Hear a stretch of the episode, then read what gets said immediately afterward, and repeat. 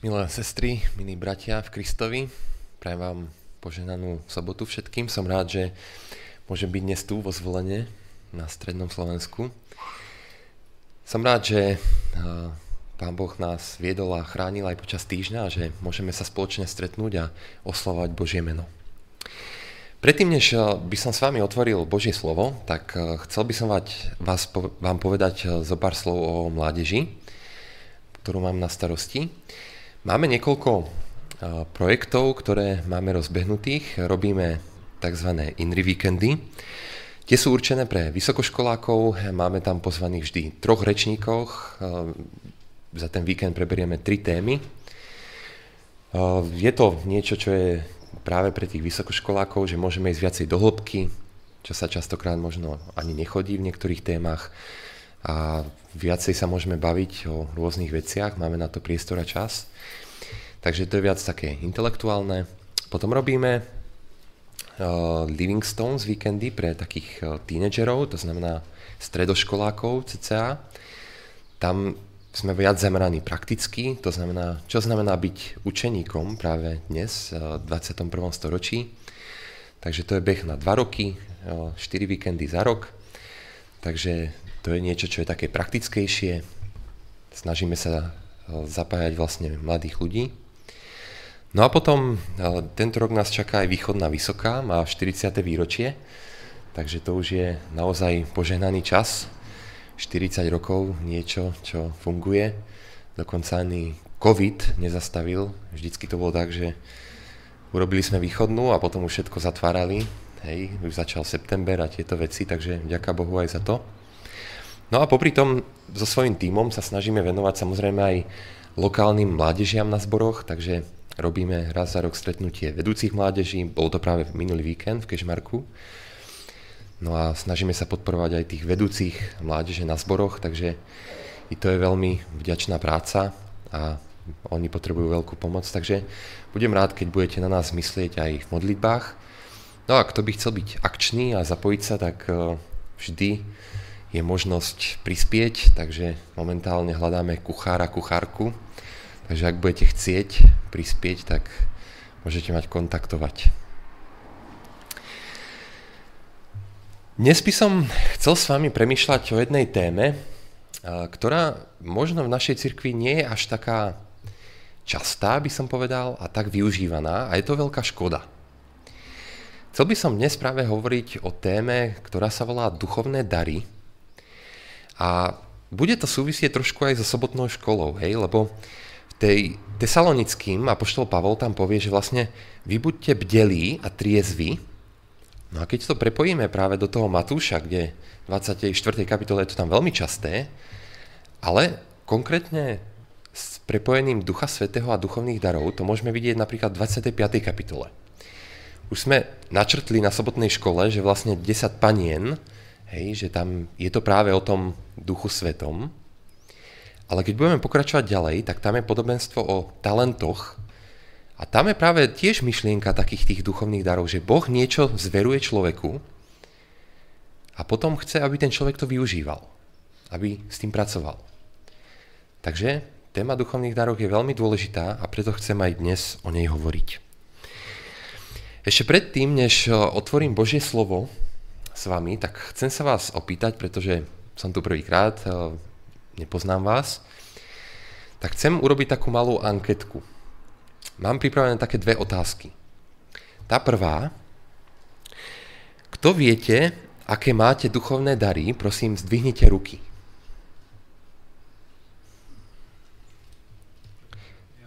Ďakujem.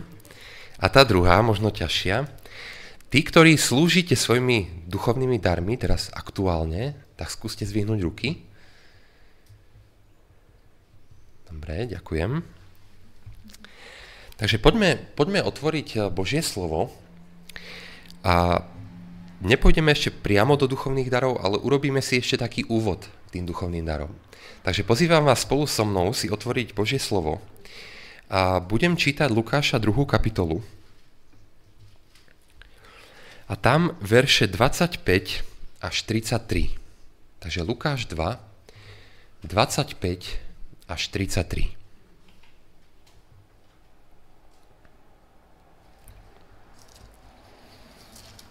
Lukáš dva, dvadsaťpäť až tridsaťtri.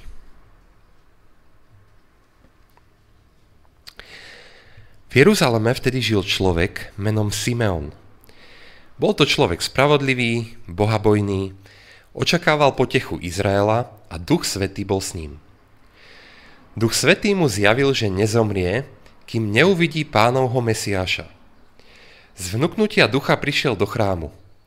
A keď rodičia prinášali dieťa Ježiša, aby splnili, čo predpisoval zákon, aj on si vzal dieťa do náručia a velebil Boha slovami: Teraz, Pane, prepustíš svojho služobníka v pokoji, podľa svojho slova, lebo moje oči uvideli tvoju spásu, ktorú si pripravil pred všetkými národmi. Svetlo na zjavenie pre pohanov a slávu pre tvoj ľud Izrael. Jeho otec i matka boli prekvapení slovami, ktoré o ňom počuli.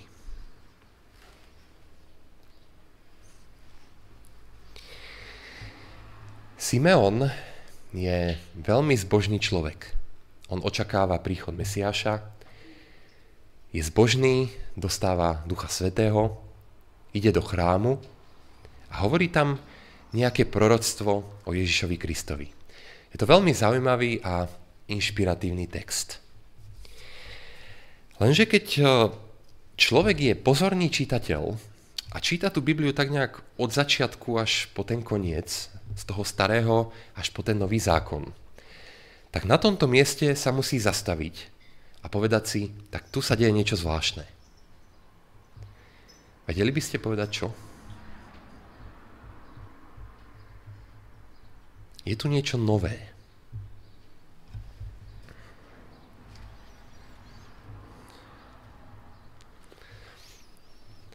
Takže aby to nebol len monológ, tak trošku vás aj zapojím do toho.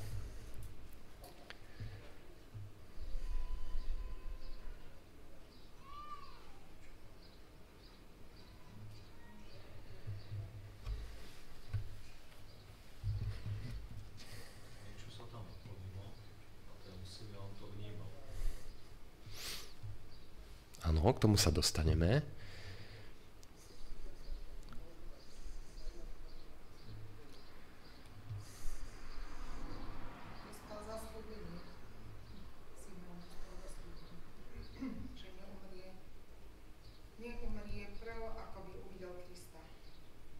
Áno. Čo je tam nové v porovnaní so starým zákonom? Mhm, mhm.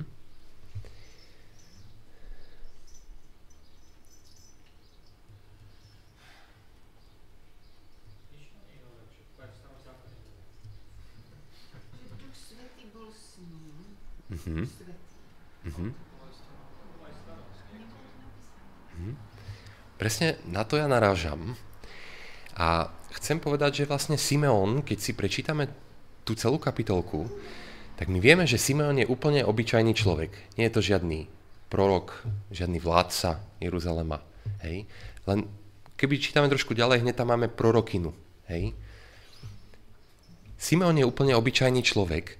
A tá novosť je v tom, že proste on dostane Ducha svätého. Kto dostával Ducha svätého v starom zákone? Len špeciálne povolaní ľudia. To znamená sudcovia, proroci, občas nejaký král, hej, to je skôr výnimka, kňazi. To znamená špeciálne Bohom povolaní ľudia. A tu zrazu dostáva Ducha svätého úplne obyčajný človek. Navyše, tento človek ide do chrámu a hovorí proroctvo o Ježišovi Kristovi. Nebolo tam dosť v úvodzovkách profesionálov v tom chráme? Nemohli toho Ducha svätého dostať tam tí kňazi alebo nejakí tí leviti? Prečo tam musí ísť ten obyčajný človek a hovoriť niečo o Ježišovi? Zvláštne, nie? A moja otázka je, ako je to možné?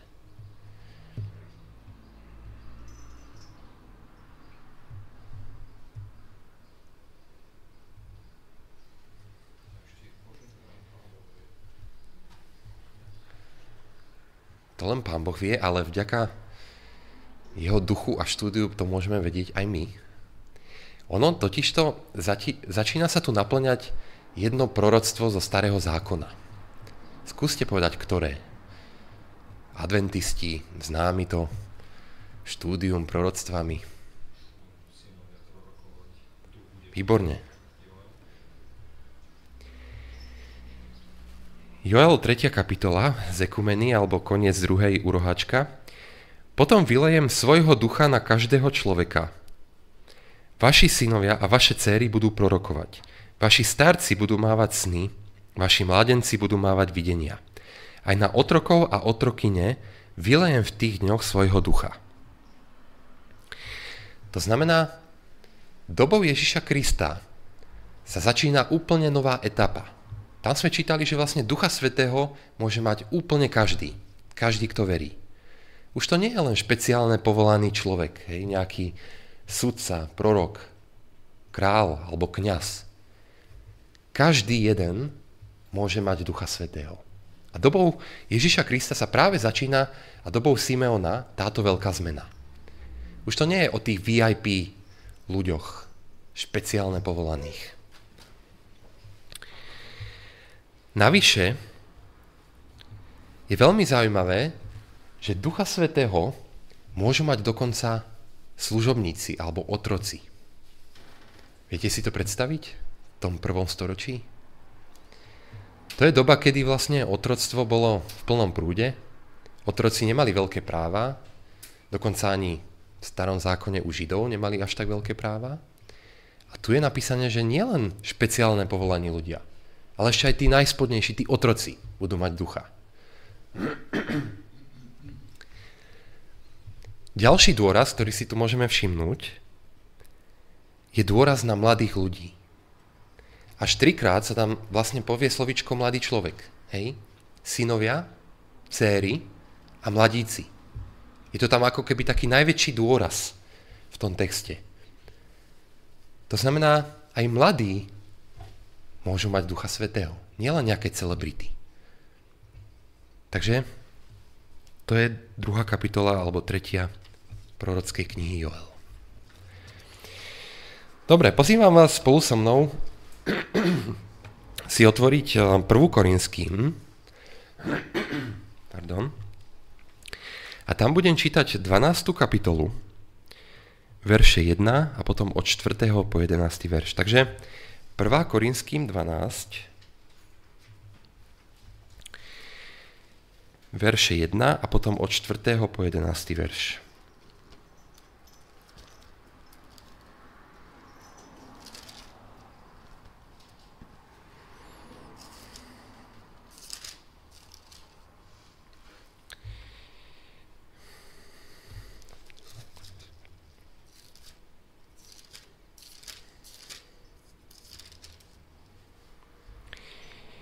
Pokiaľ ide o duchovné dary, nechcem, bratia, aby ste zotrvali v nevedomosti.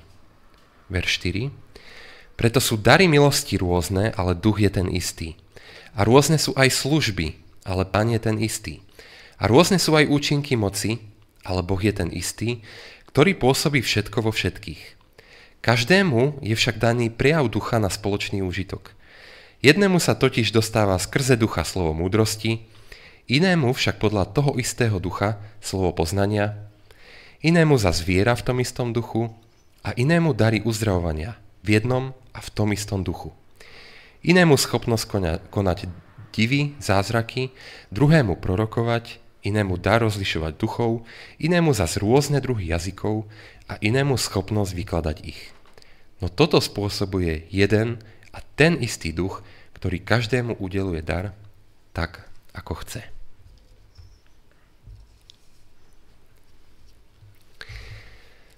V tom prvom verši sme čítali takú vetičku o duchovných daroch, bratia, nechcem, aby ste nevedeli.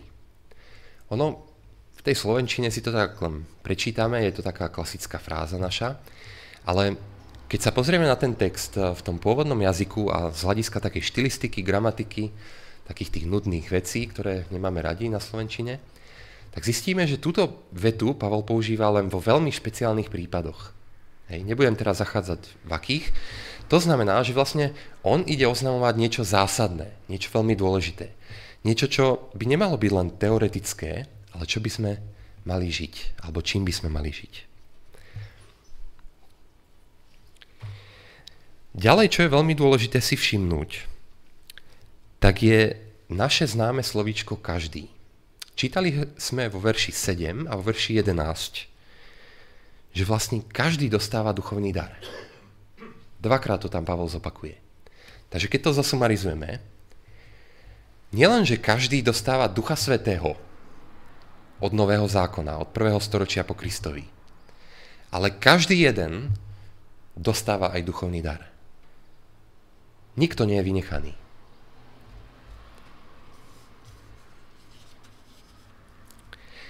To slovíčko duchovný dar, to slovíčko dar, sa v tom pôvodnom jazyku povie charizma. A my dneska to slovo používame úplne inak. Hej. Dneska vlastne je charizma, alebo charizmu má ten, ktorý nejako, nejakým spôsobom vedie, je to nejaký líder, alebo nejaký influencer, alebo niečo také. Hej, niečo, niekto, kto proste priťahuje niekoho, nejaký vplyv má. Ale to slovo charizma v tom prvom storočí sa používalo veľmi konkrétne. A používalo sa tak, že vlastne ten rímsky cisár, keď udeloval odmenu vojakom, ktorí niečo dobili, niečo vykonali, niečo si zaslúžili, tak vlastne on pri príležitosti vyznamenania im dáva charizmu. Dáva im dar. A apoštol Pavol toto zoberie, túto myšlienku, tú charizmu, a povie, že vlastne Boh, Duch svätý, dáva duchovný dar úplne každému. Už to nie je to, že niečo si musím zaslúžiť a potom dostanem nejaký dar, ako v rímskom svete vojaci, ale Duch svätý ho dáva každému, bez nejakého zaslúženia si alebo niečo takého. To znamená, duchovné dary nie sú za zásluhy, to znamená, že dostanem ich, keď ja neviem, budem chodiť desať rokov do zboru, alebo budem na určitej inteligenčnej alebo teologickej úrovni, ale duchovný dar dostáva každý veriaci.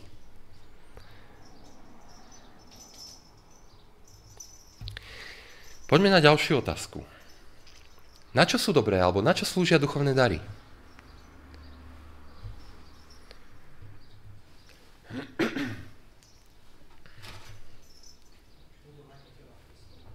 Na budovanie cirkvi.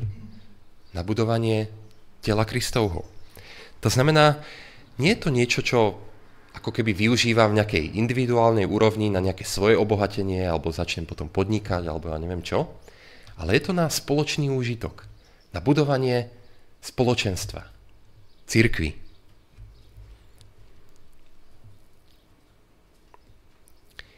Ako by ste možno definovali ten duchovný dar? Čo to je? Je to napríklad talent?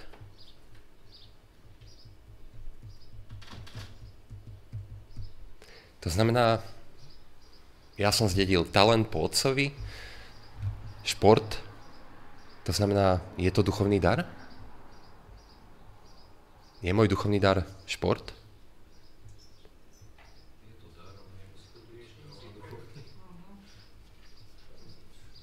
Boh ho môže využiť, áno.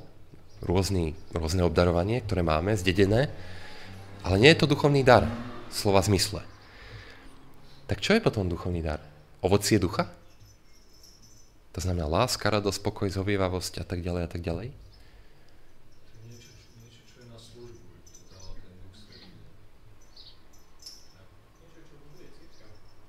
Mhm. Ovocie ducha je ako keby jednoduchá vec, to znamená, keď ja mám v sebe ducha, tak takéto je ovocie. Hej? Tak jak ovocím, ja neviem, jablone, jablko, tak ovocie toho, že duch je vo mne, tak je prejav, láska, radosť, pokoj a tak ďalej. Hej? Duchovný dar je niečo výnimočné, niečo špeciálne, čo dáva Boh alebo Duch svätý človeku. A ten človek potom tým môže slúžiť. Uvediem príklad, taký jasný, úplne jednoznačný. Keď ako kazatelia máme predmanželský seminár, tak vychádzame z takých skript, ktoré pripravil jeden, jeden maďarský kazateľ. A on, keď keď bol tu na Slovensku, tak som sa dozvedel, že práve on bol na nejakej evangelizácii, neviem kde, a mal strašnú túžbu, že by zaznelo tam posolstvo od nejakého zahraničného rečníka. Lenže zrovna vtedy sa stalo to, že ten človek, ktorý mal tlmočiť, tak ten nejako ochorel alebo proste nebol schopný. Tak on sa modlil o ducha, že by nejak sa to mohlo uskutočniť, a Pán Boh mu dal dar jazyka. Dar angličtiny. A on normálne vystúpil, predtým sa nikdy neučil a prekladal ho. Hej. Potreba bola nejaká, on sa modlil za Ducha Svätého, za dar, a dostal. A dodnes má veľmi dobrú angličtinu na to, že je Maďar. Dobre, poďme sa pozrieť, aké duchovné dary v rôzne v Biblii máme.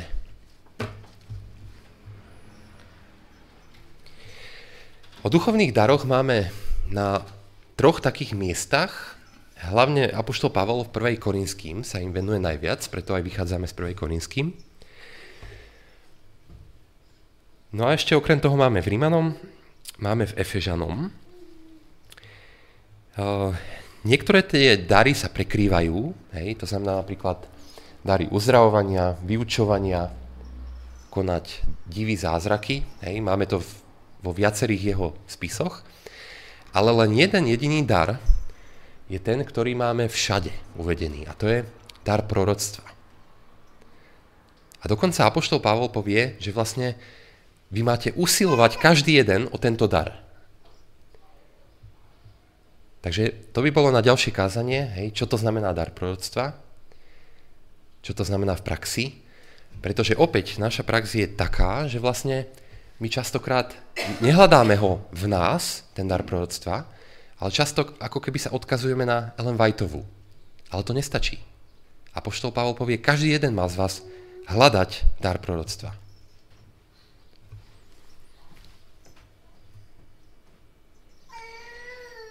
Niektoré duchovné dary apoštol Pavol obmedzí, a to je napríklad v liste do Ríma, hej, to je to, čo nevidíte na tej prezentácii, čo tam je odseknuté. Napríklad, apoštol Pavol povie, kto má dar proroctva, nech je v súlade s vierou. Hej? Nemôže byť prorok taký, ktorý hovorí, čo chce. Hej? Musí byť v súlade s vierou. Alebo, kto má dar dávania, nech to robí úprimne. Kto, je, kto má dar toho líderstva, vedenia, nech to robí s radosťou, horlivo.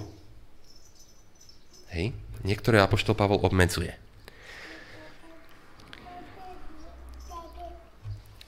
Dobre, poďme spoločne ešte jeden text otvoriť od apoštola Pavla, a to je prvá Korinským dvanásť, verše dvanásť až dvadsaťsedem. Tak totiž, ako je jedno telo a má mnoho údov, a všetky údy tela, hoci je ich mnoho, tvoria jedno telo, tak aj Kristus.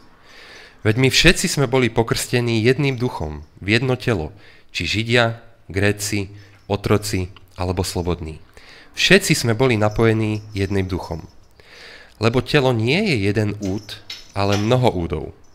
Keby noha povedala, pretože nie som ruka, nie som z tela, či za to nepatrí k telu?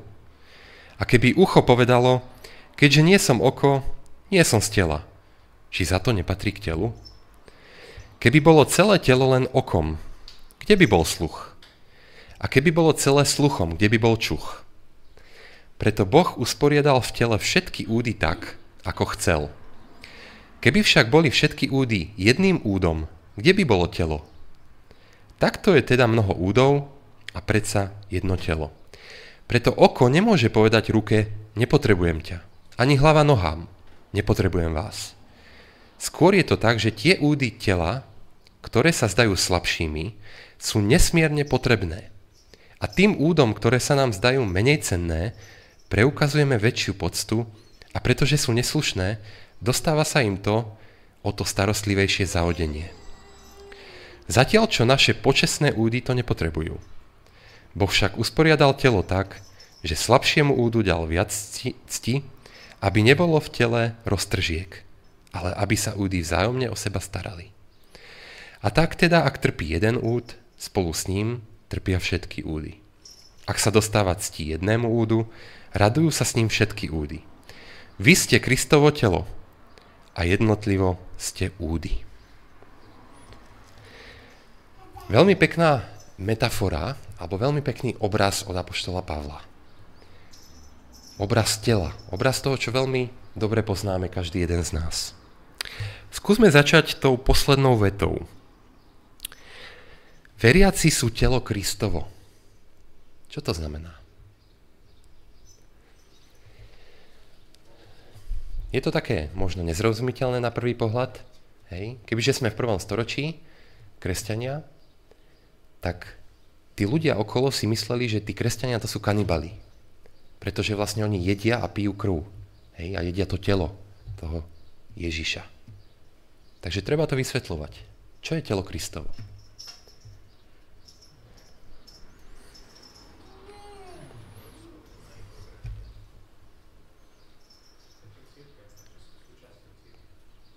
Mhm. To je jedna rovina. A ešte je tam jedna ďalšia.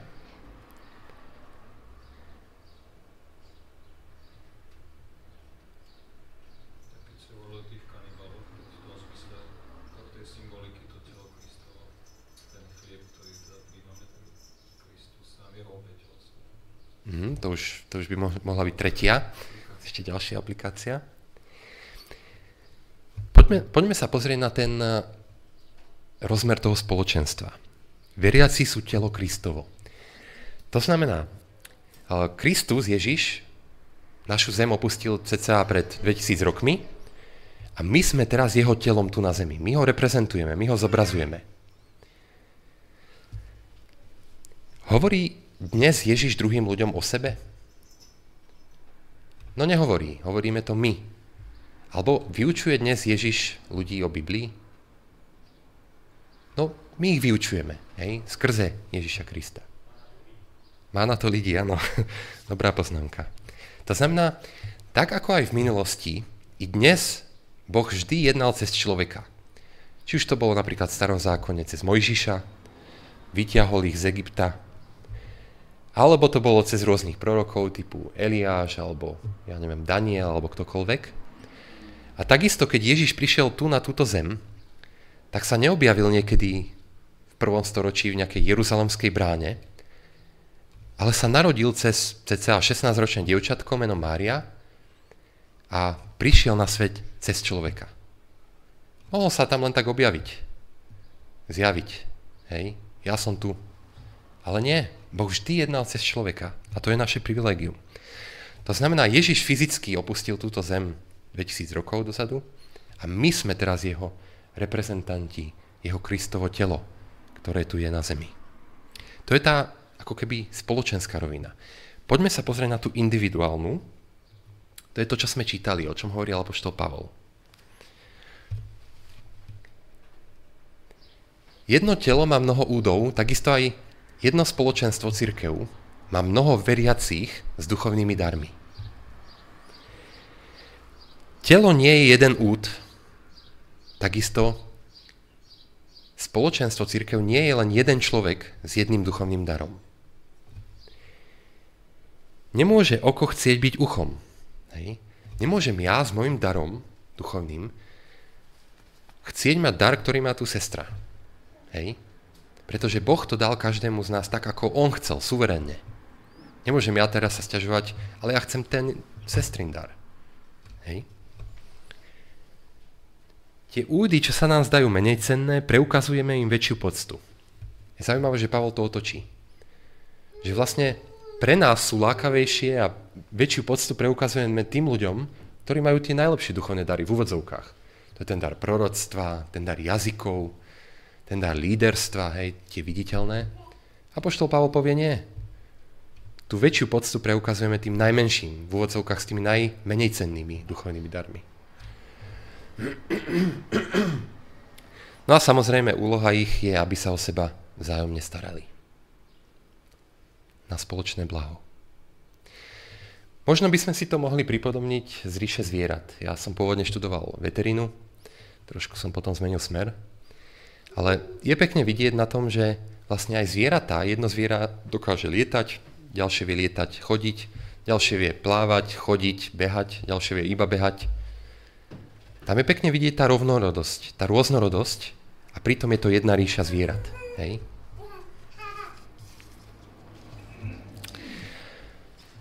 To, čo mi príde najkrajšie na duchovných daroch, tak to je práve tá myšlienka toho, že každý môže byť zapojený. Ja som bol nedávno v Nemecku, prihlásil som sa na taký kurz misie a evangelizácie. Učí to jeden veľmi zaujímavý človek, možno ste počuli o ňom, Láslo Sabo, ktorý už keď som chodil na seminár, ma veľmi inšpiroval. A už vtedy som rozmýšľal, že jak je možné, že on má toľko tých skúseností s Bohom.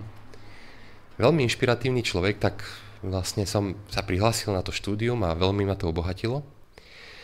A on nám nedávno teraz na poslednom tom študijnom kurze hovoril jednu skúsenosť.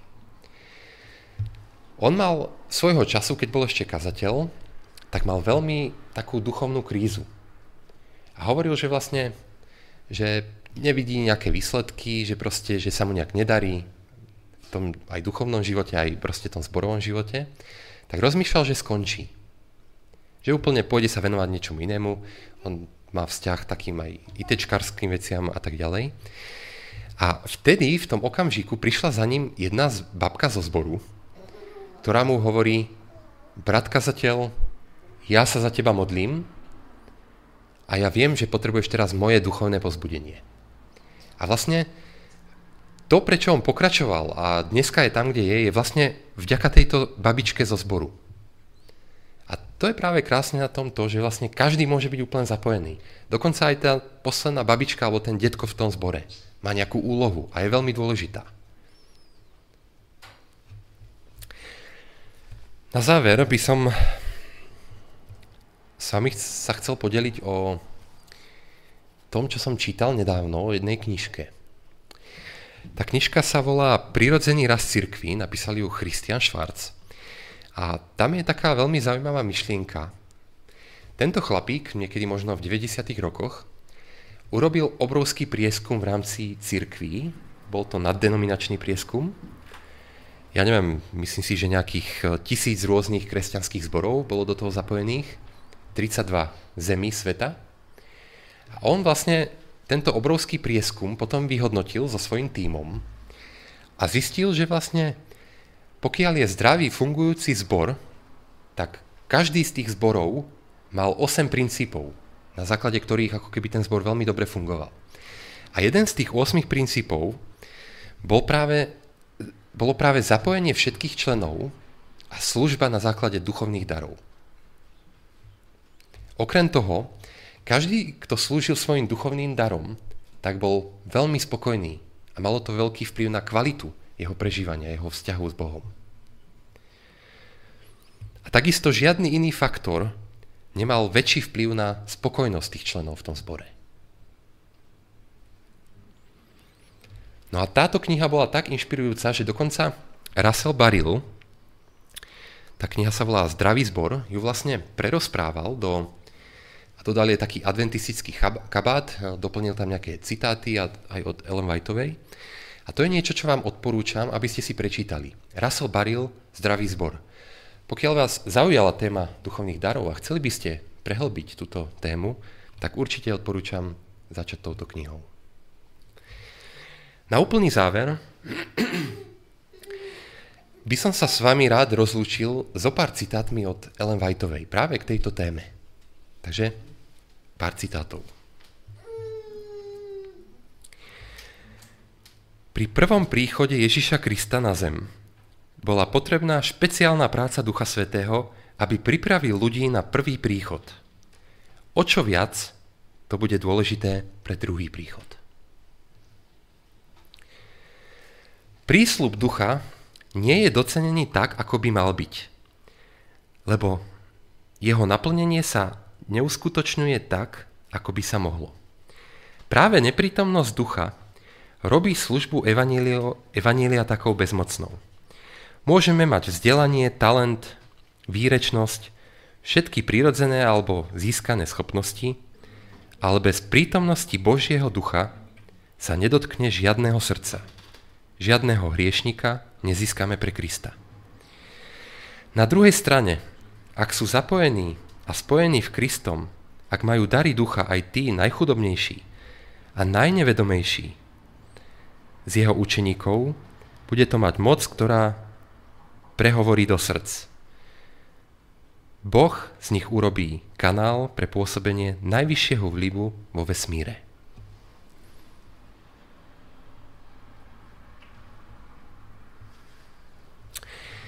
Tí, ktorí majú duchovnú zodpovednosť za zbory, by mali hľadať nové spôsoby evangelizácie, ktoré umožnia každému členovi zboru zúčastňovať sa na Božom diele. V minulosti to tak často nebolo. Nevždy sa našli spôsoby, ako využiť dary všetkých ľudí v službe. Málo kto z nás si vie predstaviť, akú veľkú stratu sme v dôsledku toho utrpeli. Ak budeme správne využívať duchovné dary všetkých členov cirkvi, rozvinú sa do tej miery, že budú veľmi užitočné pre Božie dielo. Je potrebné sa neustále učiť a vzdelávať. Nech všetci otvoria svoje srdcia a zapoja svoju myseľ, aby sa vzdelávali pre službu v poslednom čase a naučili sa čo najlepšie využívať svoje talenty. A posledný. Duch rozdeľuje každému osobitne ako chce, ale dary ducha sú zaslúbené každému veriacemu podľa jeho potreby pre Pánovo dielo. Toto zaslúbenie je v súčasnosti rovnako silné a dôveryhodné ako za čias apoštolov. Tieto znamenia budú sprevádzať tých, ktorí uveria. Je to privilégium Božích detí a viera by sa mala chopiť všetkého, čo je možné mať ako potvrdenie viery. Milé sestry, milí bratia, chcel by som sa práve rozlúčiť týmito citátmi od Ellen Whiteovej a nech je to takým povzbudením pre nás a takou motiváciou, že naozaj duchovné dary môžu byť rovnako silné dnes, ako to bolo v prvom storočí. A tak nech nám dá Pán Boh silu a čas hľadať ducha a prijímať od neho dary. Amen.